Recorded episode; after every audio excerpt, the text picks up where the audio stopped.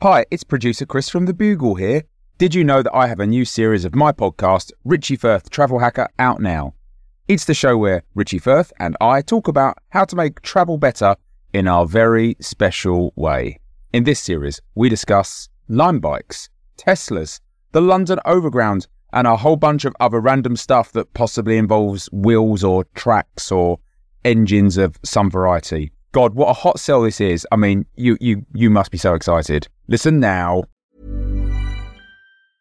Hiring for your small business? If you're not looking for professionals on LinkedIn, you're looking in the wrong place. That's like looking for your car keys in a fish tank.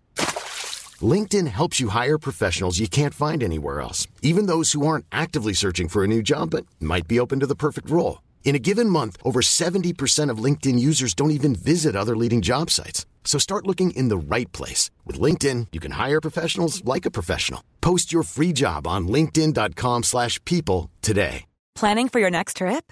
Elevate your travel style with Quince. Quince has all the jet-setting essentials you'll want for your next getaway, like European linen, premium luggage options, buttery soft Italian leather bags, and so much more. And is all priced at 50 to 80% less than similar brands. Plus, Quince only works with factories that use safe and ethical manufacturing practices. Pack your bags with high-quality essentials you'll be wearing for vacations to come with Quince. Go to quince.com slash pack for free shipping and 365-day returns.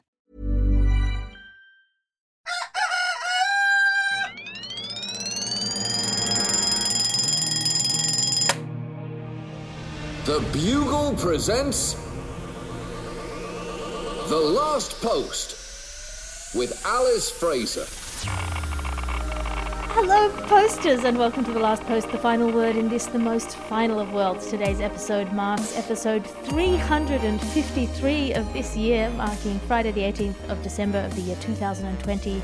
On this day in history, in 1892, Peter Ilyich Tchaikovsky's ballet Nutcracker Suite premiered in St. Petersburg in Russia, now the world's most performed ballet after a hasty rewriting of its first version, which featured a 30 minute testicle booting sequence in which a delicate ballerina in one point shoe and one clumpy boot swing kicked a man with a rat head right in the nadglets 162 times, which is to say 5.4 times a minute. Point four is where it really stings, apparently.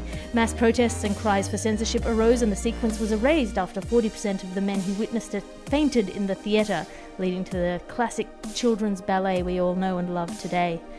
And in 1774, on this day, Empress Maria Theresa expelled the Jews from Prague, Bohemia, and Moravia, continuing the historical process of seeing how many delicious layers of diaspora cake the Jewish culture could fit on its holy fork. And in 1935, on this date, Don Bradman scored 117 in his debut Sheffield Shield cricket match for South Australia in an innings and five run win over his old team, New South Wales, earning himself the title of Bullshit Bradman, Betrayer of New South Wales which he still holds to this day. Your guest today on the podcast is returning favourite, recently rediscovered royal and ex disgraced Home Secretary. John Luke Roberts, welcome back to the show. Hello, thank you very much for having me. I should point out I'm not an ex disgraced Home Secretary, I'm a disgraced ex Home Secretary. I am still disgraced. Um, many times over, actually, many times over. Well, today you'll be bringing us all the latest in Constitution news, the only way we know how we can punish the royals as and when we do. But first, some headlines of stories we won't have time for.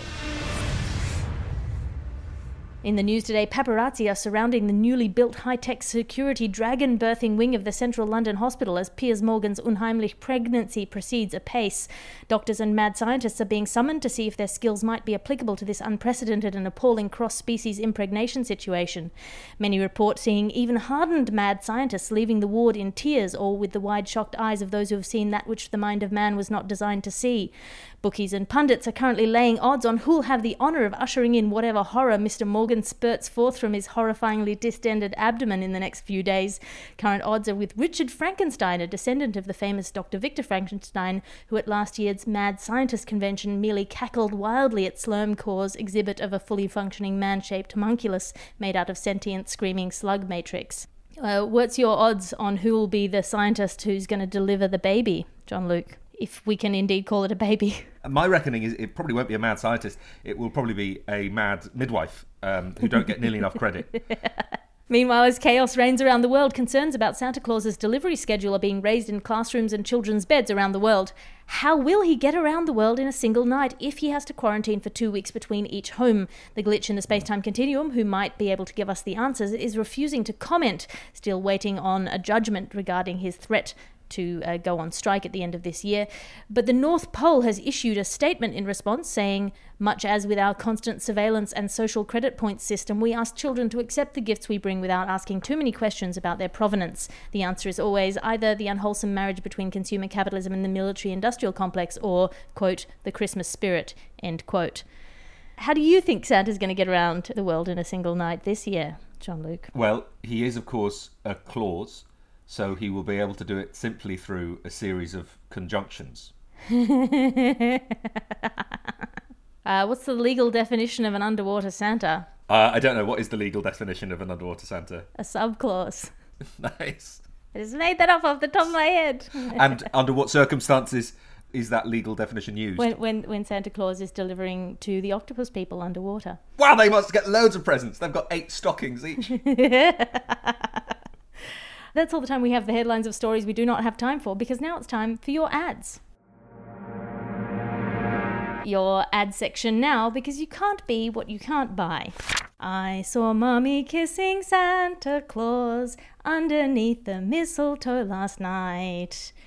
Uh, which means my father dressed up as Santa Claus as a sort of a kinky Christmas cosplay uh, because the next line is that they didn't want to be seen or they didn't think they were being seen, in which case, given they haven't told me that Santa isn't real, they are tricking a child into believing their mother is having an extramarital affair with a centuries old billionaire philanthropist, which undermines my feeling of security at home. If you've just been confronted with the sight of your mother kissing what may or may not be a strange man, you'll want to keep creeping all the way to the tap and get yourself half a glass of water half a glass of water. You can drink it to ameliorate your shock, or you can throw it on your randy parents like breaking up a pair of horny cats. And this episode of the podcast is brought to you by front facing cameras, the opportunity to see segments of your parents' faces close up from angles you'd not anticipated. Are you excessively warm in your long sleeved shirt? Is your button up collar choking the moisture out of you? Do you have really sexy wrists? Try half a glass of water. T shirts. Available now on all good The Bugle Podcast website merchandise pages. Ryan Reynolds here from Mint Mobile. With the price of just about everything going up during inflation, we thought we'd bring our prices down. So to help us, we brought in a reverse auctioneer, which is apparently a thing. Mint Mobile unlimited premium wireless. Ready to get 30, 30, bit to get 30, bit to get 20, 20, 20, bit to get 20, 20, bit to get 15, 15, 15, 15 just 15 bucks a month. So, Give it a try at mintmobile.com/switch. slash $45 up front for 3 months plus taxes and fees. Promo for new customers for limited time. Unlimited more than 40 gigabytes per month slows. Full terms at mintmobile.com. I'm Sandra, and I'm just the professional your small business was looking for. But you didn't hire me because you didn't use LinkedIn jobs. LinkedIn has professionals you can't find anywhere else, including those who aren't actively looking for a new job but might be open to the perfect role, like me. In a given month, over 70% of LinkedIn users don't visit other leading job sites. So if you're not looking on LinkedIn, you'll miss out on great candidates like Sandra. Start hiring professionals like a professional. Post your free job on linkedin.com/people today.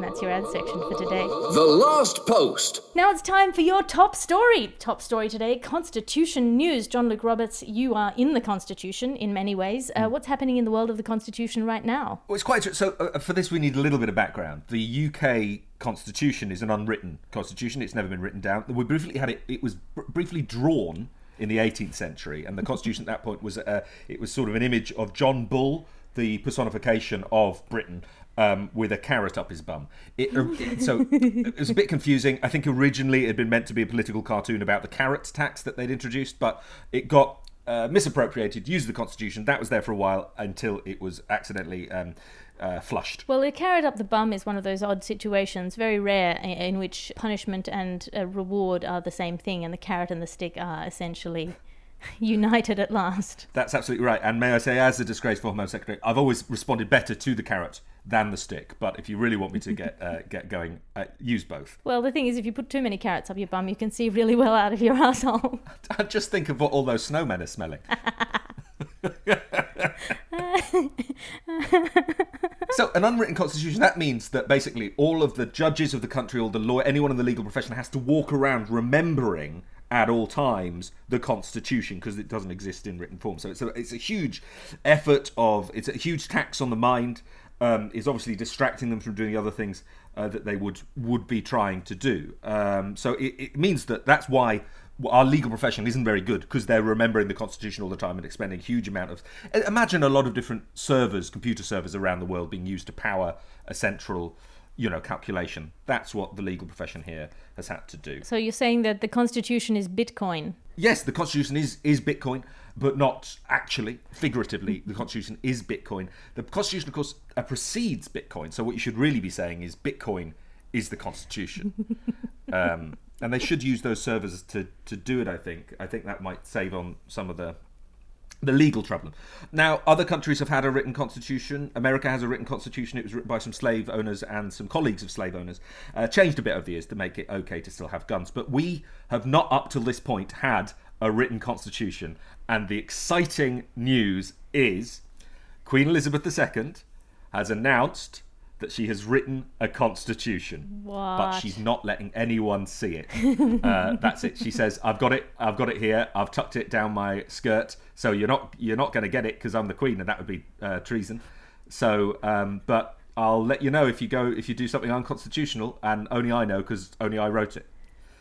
Yeah. Well, she sort of put herself. it's in- exciting. yeah, very exciting. She's put herself in a position of power uh, and also refusing to engage or comment on any pol- politics. She's put herself in quite a difficult place there. But this might be the solution that she can just say it's in the constitution and it's not her opinion at all. Yeah, exactly, and that's sort of it. She's been this figurehead. She's been, in many ways, has been the Constitution, has been the representative of the power of the state. But now she gets to actually say, you know, pass the buck in a way and saying, no, no, the figurehead's in my pants and you can't see it. Queen can't pass the buck. She doesn't carry cash. That's true. What does she put in a handbag? Just lipstick and lube. Right, big lipstick there. Oof. Well, that's all the time we have for your top story today because now it's time for your letters to the editor.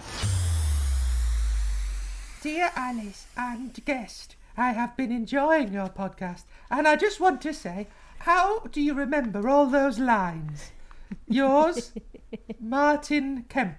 Uh, well, th- thank you, Martin. Uh, I appreciate uh, your Kemp. Martin Kemp. Martin Kemp. Martin Kemp. Thank you. Well, I'm so glad that we've decided to open the phone lines uh, nowadays. Often it's difficult to do from my orbiting space station.